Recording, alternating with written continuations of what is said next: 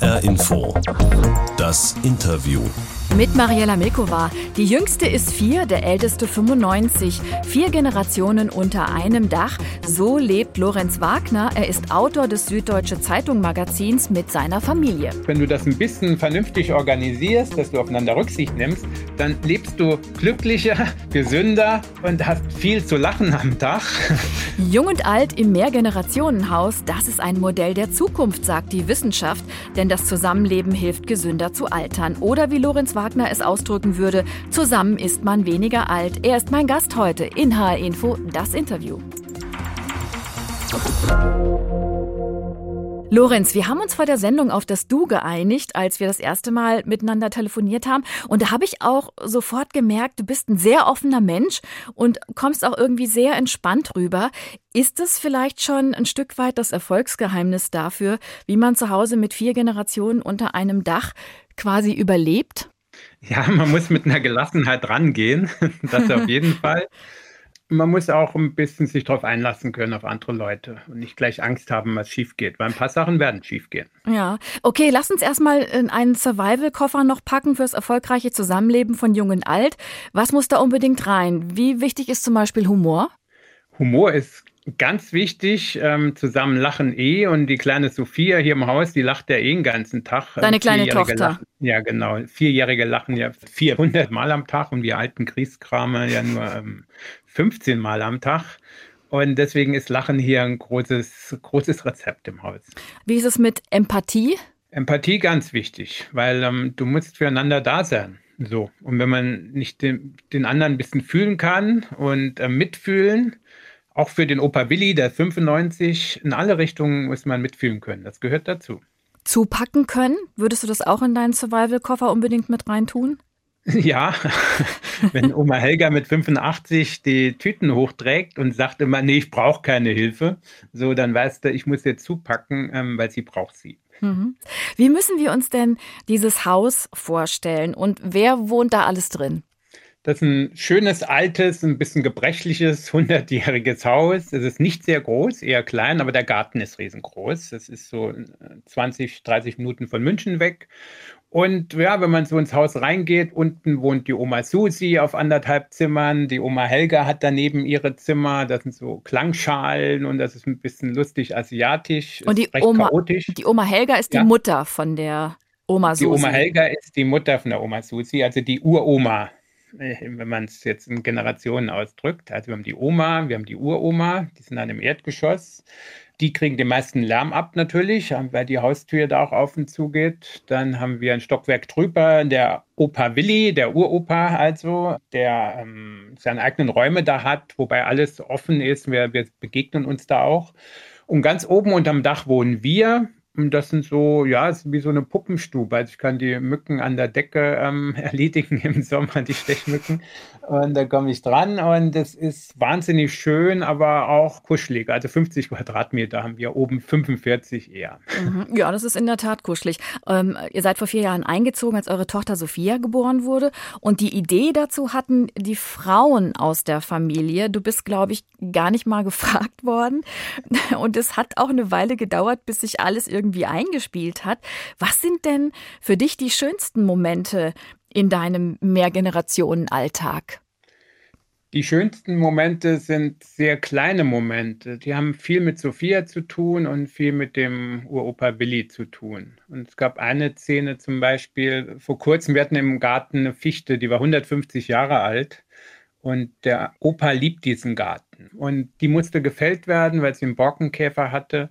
Und der Opa hat wirklich geweint und eine Woche lang ist er nicht aufgestanden, was untypisch für ihn ist. Der ist eine Woche im Bett liegen geblieben und hat getrauert und äh, ist auch krank geworden. Und dann hast du schon Angst, dass so ein Mensch auch stirbt, weil du baust dann schnell ab. Und ähm, wir haben ihn dann schließlich verredet, doch mal runterzukommen in den Garten. Und dann saß er da und hat auf diesen Himmel geguckt, wo der Baum nicht mehr war und hat auch noch mal Tränen in den Augen gehabt. Und das hat die kleine Sophia gesehen und die hat dann Stühle vor ihn gebaut. Und wir wussten nicht, was macht die. Und dann hat sie gesungen, tuff, tuff, tuff, die Eisenbahn. Wer will mit der Eisenbahn fahren? Alleine fahren mag ich nicht. Dann nehme ich doch den Opa mit. Und das war so ein schöner Moment, weil der Opa hat dann auch lachen müssen natürlich. Und wir mussten uns alle hinsetzen und wir saßen dann nachher eine Stunde, zwei zusammen neben dem gefällten Baum.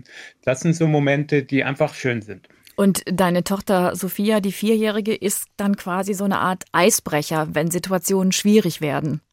Ja, als wir eingezogen sind, ähm, haben wir unser, ähm, wir haben ein gemeinsames Wohnzimmer, da haben wir unser Sofa mitgebracht, das ähm, uns sehr gut gefällt, das sehr groß ist. Und dieses bunte Opa Sofa, dieses schrecklich ja. bunte. genau, für den Opa eine Vollkatastrophe.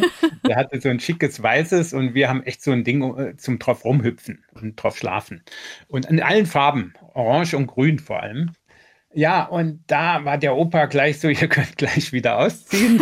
und, und, dann kam halt die Sophia, damals noch sehr klein, die saß halt bei ihm auf dem Schoß dann beim ersten Frühstück.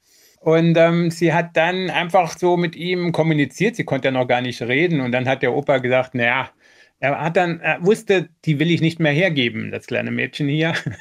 Und da mussten wir also wohnen bleiben. Mhm. Schlauerweise, und das trägt, glaube ich, auch zum Frieden im Haus bei, hat jeder, jede Partei seine eigene Küche und ein eigenes Bad aber es gibt nur eine Waschmaschine im Haus und ja. das ist, glaube ich, so eher so der nervige Teil des Alltags. Ja, das ist schon, wenn ich halt wasche unter dem, dem strengen Blick ähm, zweier gestandener ähm, Damen, die ihr Leben lang gewaschen haben, die sagen dann schon, Lorenz, mach mal die Waschmaschine nicht so voll und so auch wenn du unten den Geschirrspüler, also die Oma Helga hat einen eigenen Geschirrspüler, den sie eigentlich nie benutzt, weil sie lieber von Hand wäscht, aber okay.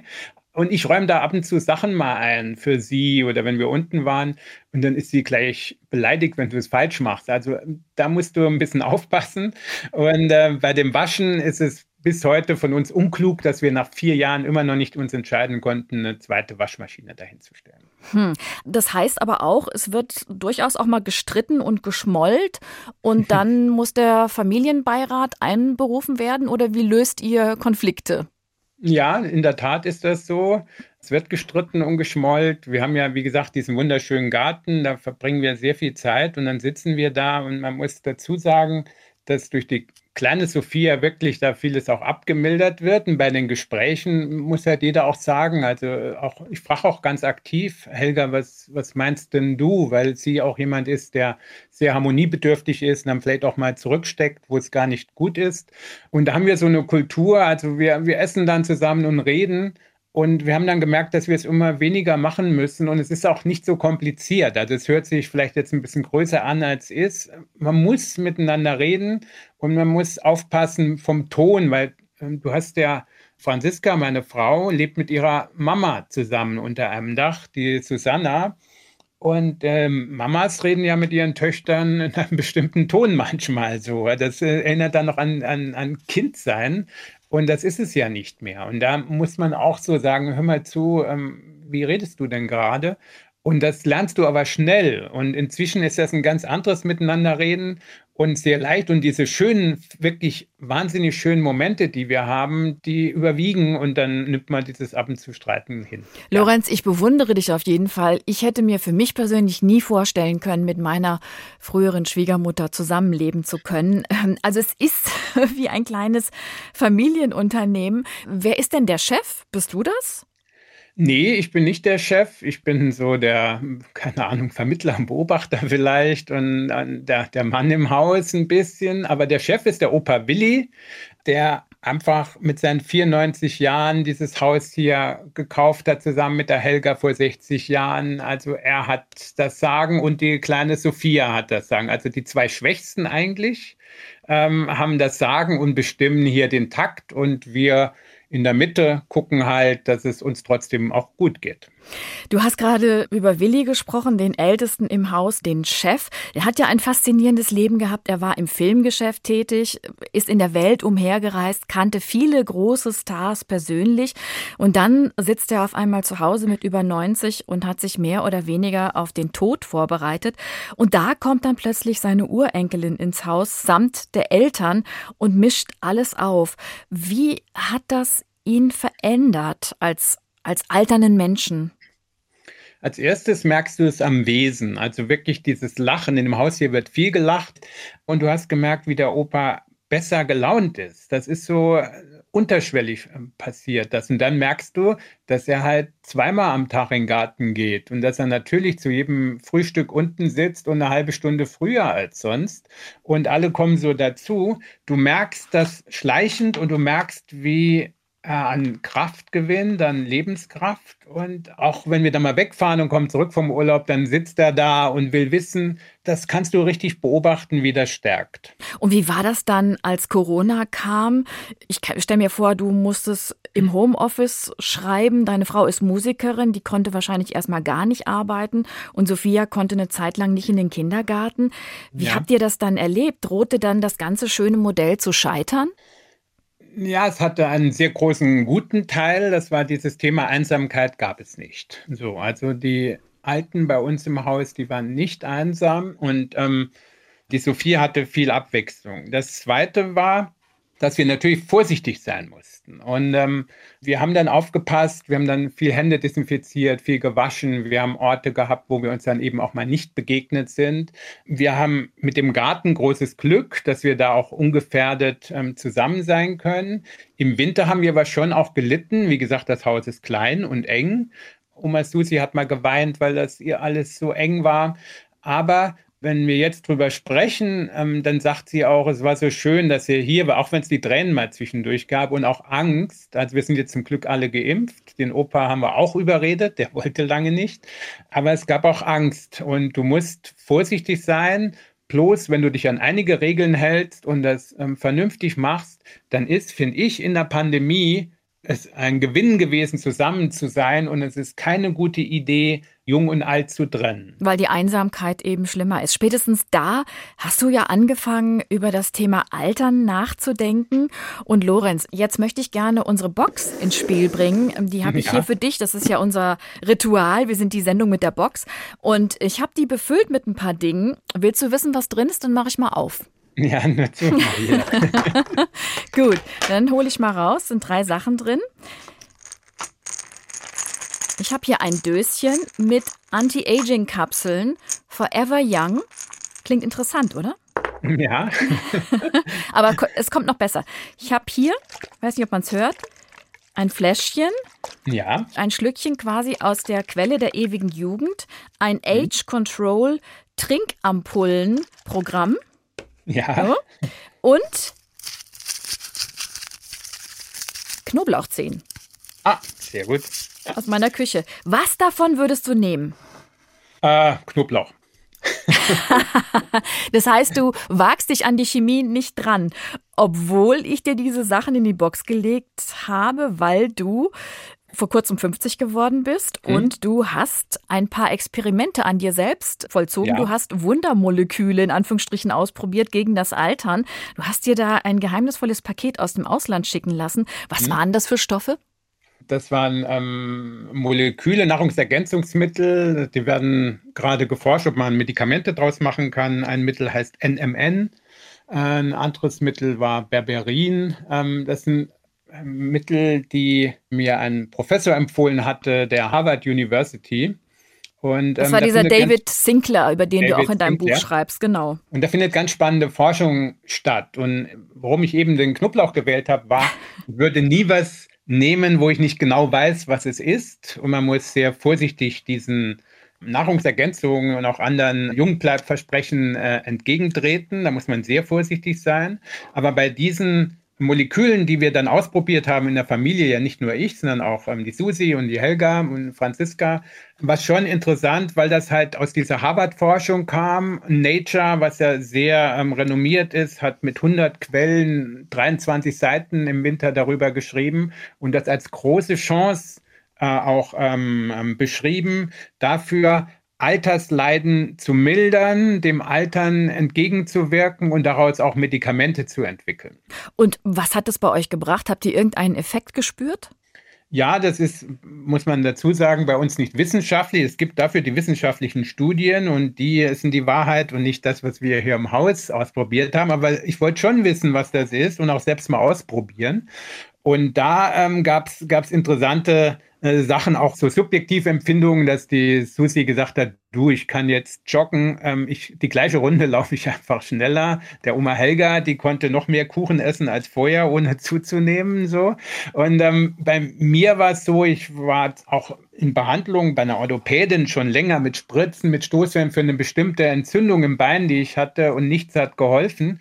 Und dann nehme ich das und nach drei Monaten war das weg. Also das sind subjektive Erfahrungen, wo ich gemerkt habe, du hast mehr Energie, mir ging es besser dadurch. Ähm, du musst bei diesen Mitteln aber auch vieles wissen, was ich im Buch auch beschreibt. Man kann nicht einfach hingehen, jetzt blind dieses Zeug bestellen und nehmen. Mhm. Ich würde das niemals raten. Man muss auch mit Ärzten drüber reden. Aber grundsätzlich ist diese Forschung hochinteressant und die Studienergebnisse, die du siehst, die ersten mit diesen Mitteln, ähm, sind wirklich ähm, vielversprechend. Du hast ja auch mit sehr vielen international berühmten Altersforschern gesprochen und recherchiert und du schreibst in deinem Buch, wir stehen da gerade an einem Wendepunkt und steht eine Altersrevolution bevor.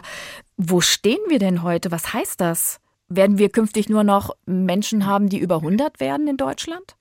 Naja, wir werden ja eh älter, egal ob wir Moleküle nehmen oder nicht. Ähm, es wurde ja mal gesagt, wir werden äh, 120 ist die Grenze, es wird nicht mehr, aber wir werden älter und älter. Die kleine Sophia hat ähm, 50 Prozent Wahrscheinlichkeit, dass sie 104 wird. So. Und das heißt gleichzeitig aber auch, dass wir immer gebrechlicher werden. Die letzten zehn Jahre sind oft nicht mehr gut. Die Menschen haben halt diese Krankheiten, die typischen Alterserkrankungen, ob es Diabetes ist, ob es Krebs wird oder Alzheimer, irgendwas erwischt dich.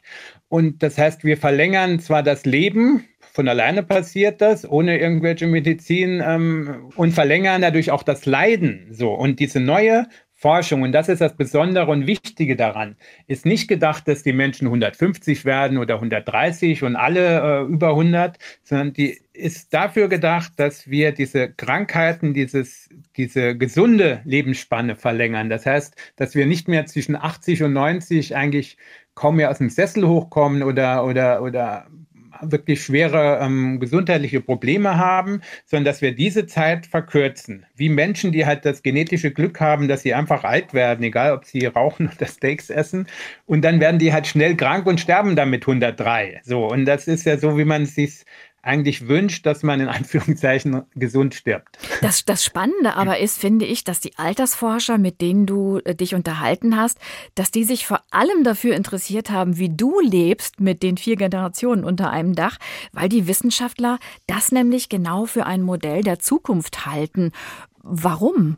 Also ähm, Andrew Scott von, von, von der Oxford-Universität hat mir das so erklärt, wenn wir immer alter werden, dann müssen wir Modelle entwickeln, wo wir einander helfen. Du kannst nicht mehr sagen, ich mache eine Ausbildung, bin dann 25 und dann arbeite ich und gehe irgendwann in Rente. Das wird verschwinden, weil du musst, wenn wir alle 100 werden, was passieren wird, dann musst du arbeiten, bis du 80 bist, so und ähm, du musst dir gegenseitig helfen. Du musst auch zwischendurch mal eine Auszeit nehmen. Das heißt, eigentlich in meinem Alter jetzt mit 50 könnte ich da noch eine zweite Ausbildung noch machen. Es wird sich noch lohnen. Und die Generationen, und wir haben mehr Menschen über 80 als Menschen unter 20. Und wenn du das bezahlen willst und einander helfen willst und nicht alle alten Menschen irgendwie separieren und abschieben in Heime, musst du andere Wohnformen und Lebensformen finden, einander helfen. Und dann heißt Generation 3 kümmert sich um Generation 4, aber Generation 2 hilft auch mit. Dafür kann sie mal eine Auszeit machen für ein Zwischenstudium oder eine andere Ausbildung. Und ähm, die kleine Sophia äh, profitiert von allen. Das ist ein Modell, das wir ganz ernst nehmen müssen, um diese alternde Gesellschaft, die wir haben, zusammenzuhalten und bezahlbar zu ja, halten. Ja, aber ist es auch so, die Effekte, die, die du selbst bei dir im Haus festgestellt hast, hilft so ein Mehrgenerationen-Modell, also wenn alt und jung zusammenleben, dass äh, Menschen auch gesünder altern oder vielleicht auch länger gesund bleiben und länger leben durch den Kontakt? Ja, absolut. Es gibt interessante Studien. Ich äh, habe mit einem Forscher in New York drüber gesprochen, hier Basilei, der viel mit 100-Jährigen forscht.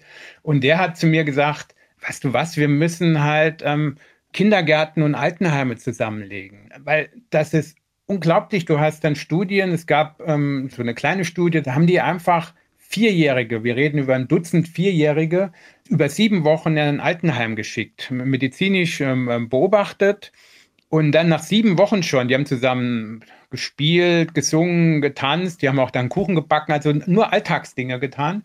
War das Ergebnis, dass die Depressionsrate sich halbiert hat, dass die Schrittzahl sich verdoppelt hat, diese Marker, die wir haben, die Griffstärke hat sich verstärkt. Eine alte Frau, die recht schwach war, konnte 15 Kilo mehr heben. Das ist krass, ähm, ja. Nur durch Zusammensein. Das ist ganz großartig und, und auch ähm, auf einer Ebene mit, mit dieser Forschung, die wir haben. Und übrigens auch für die Kleinsten. Du hast Studien, die zeigen, Kinder sind weniger krank, Kinder lernen mehr Empathie. Du hast sogar eine geringere Kindersterblichkeit in solchen Modellen. Das heißt, nicht nur die alten Menschen profitieren, sondern auch die Jungen. Also ich bin trotzdem ein bisschen skeptisch, denn das Ganze hat ja immer eine Grenze. Ne? Also nicht jeder kann mit seiner Familie zusammenziehen oder glücklich mit anderen zusammenwohnen, WG-mäßig. Vor allem auch, wenn die Älteren dann so richtig Pflege brauchen. Also das bringt, glaube ich, Menschen auch an ihre Grenzen dessen, was sie leisten können oder nicht. Und äh, nicht jeder kann sich auch so ein Haus leisten, wo man alle schön zusammenwohnen kann. Also das darf am Ende ja nicht vom Geldbeutel abhängen. Nee, es darf nicht vom Geldbeutel abhängen. Es ist auch interessant. Das eine, man muss sagen, es, es klingt dann manchmal auch feudaler, als es ist. Also wir haben hier ein kleines Haus. Du findest Möglichkeiten auch, ähm, wenn du dir vorher Gedanken drüber machst. Auch ähm, ich habe mit einem ähm, Architekten gesprochen in Japan, der mir erklärt hat, die haben ja noch weniger Wohnraum, wie da auch Menschen zusammenleben, durch, äh, dass man ähm, mit Architektur auch da Lösungen finden kann.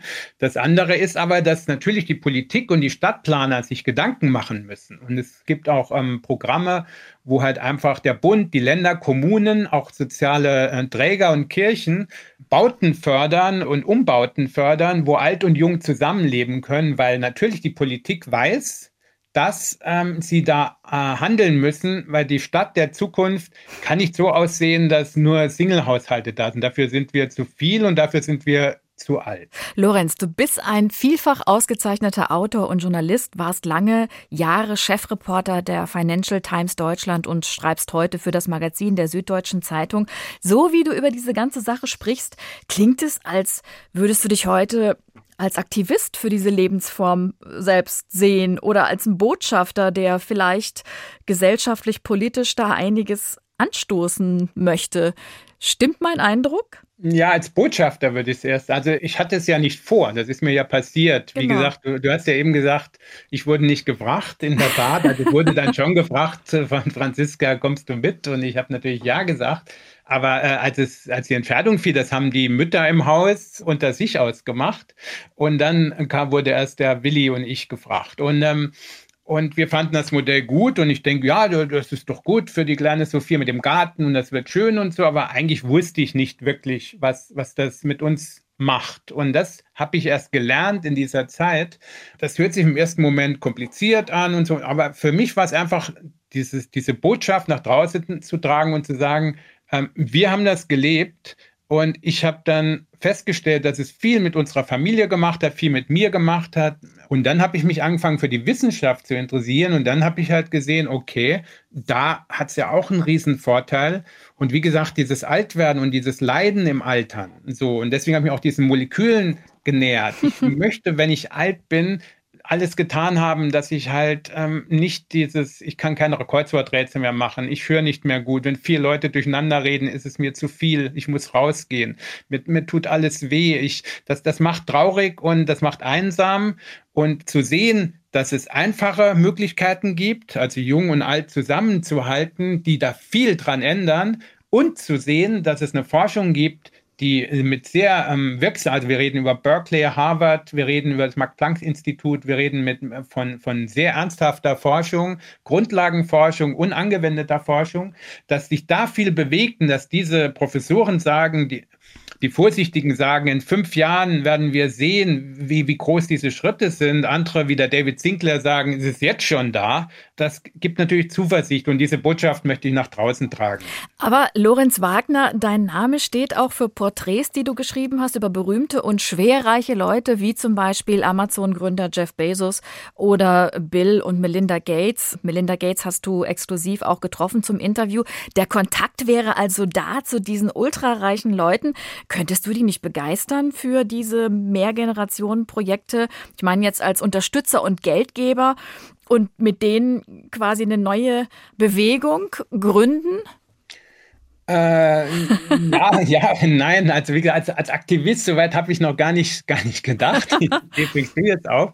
Aber es ist schon so, dass ähm, natürlich, wenn man, wenn man ähm, an, an diese Menschen denkt, die halt Projekte machen, dass dieses Generationenthema auch bei denen auf der Agenda ist. Also das ist schon ähm, so, dass, dass du ähm, da Lösungen brauchst, wo nicht nur, wo du sagst, das muss jetzt die Politik machen, sondern Menschen mit Geld, mit, mit Verständnis dafür, mit sozialen Eben. Stiftungen müssen da auch reingehen. Und in der Tat äh, muss man da ein Bewusstsein für schaffen, weil im Moment ähm, das noch, das ist ein ganz junges Thema. Ein Thema, das uns lange jetzt begleiten wird und immer größer wird, aber es ist noch ein junges Thema. Aber du hast deren Telefonnummern. Das ist doch vielleicht schon mal ein Anfang. Was ist denn, ja. was ist denn das Wichtigste, um nochmal das in einen Satz zusammenzufassen, was du aus vier Jahren Mehrgenerationen-Projekt für dich mitgenommen hast? Das Wichtigste ist, du wirst, ohne dass du was tun musst, und wenn du das ein bisschen vernünftig organisierst, dass du aufeinander Rücksicht nimmst, dann lebst du glücklicher, gesünder und, und hast viel zu lachen am Tag, ohne dass du was dafür tun musst, weil du wohnst einfach da. Das war mir vorher nicht bewusst. Beende bitte zum Schluss noch folgende Sätze. Ich habe vor dem Älterwerden keine Angst mehr, weil weil ich weiß, dass man ähm, sich vorbereiten kann. Wenn ich wirklich 100 Jahre alt werden sollte, ist meine Tochter 54 und ich bin dann unfassbar glücklich, dass ich ein halbes Jahrhundert mit meiner Tochter verbringen durfte und meine Frau ist natürlich dann auch noch da und mit der war ich dann sogar 60 Jahre zusammen. Für meine Tochter wünsche ich mir, äh, dass sie 104 wird und noch ein bisschen älter und dann auch so schön mit einer Familie oder mit einer Wahlfamilie, es muss ja nicht immer die eigene Familie sein, mit Menschen zusammenlebt, die sie jung halten und mit denen sie sich wohlfühlt. Danke dir und tschüss, Lorenz. Tschüss, Mariela. Das Buch von Loritz Wagner heißt Zusammen ist man weniger alt und ist im Goldmann Verlag erschienen. Das Mehrgenerationenmodell hilft gesünder zu altern. Das ist der Kern der Idee, aber auch die Jüngeren profitieren davon. Spannendes Thema. Das war H-Info, das Interview. Mein Name ist Mariela Milkova. Den Podcast gibt es in der ARD Audiothek und auch bei Spotify. Einfach abonnieren und nie wieder was verpassen.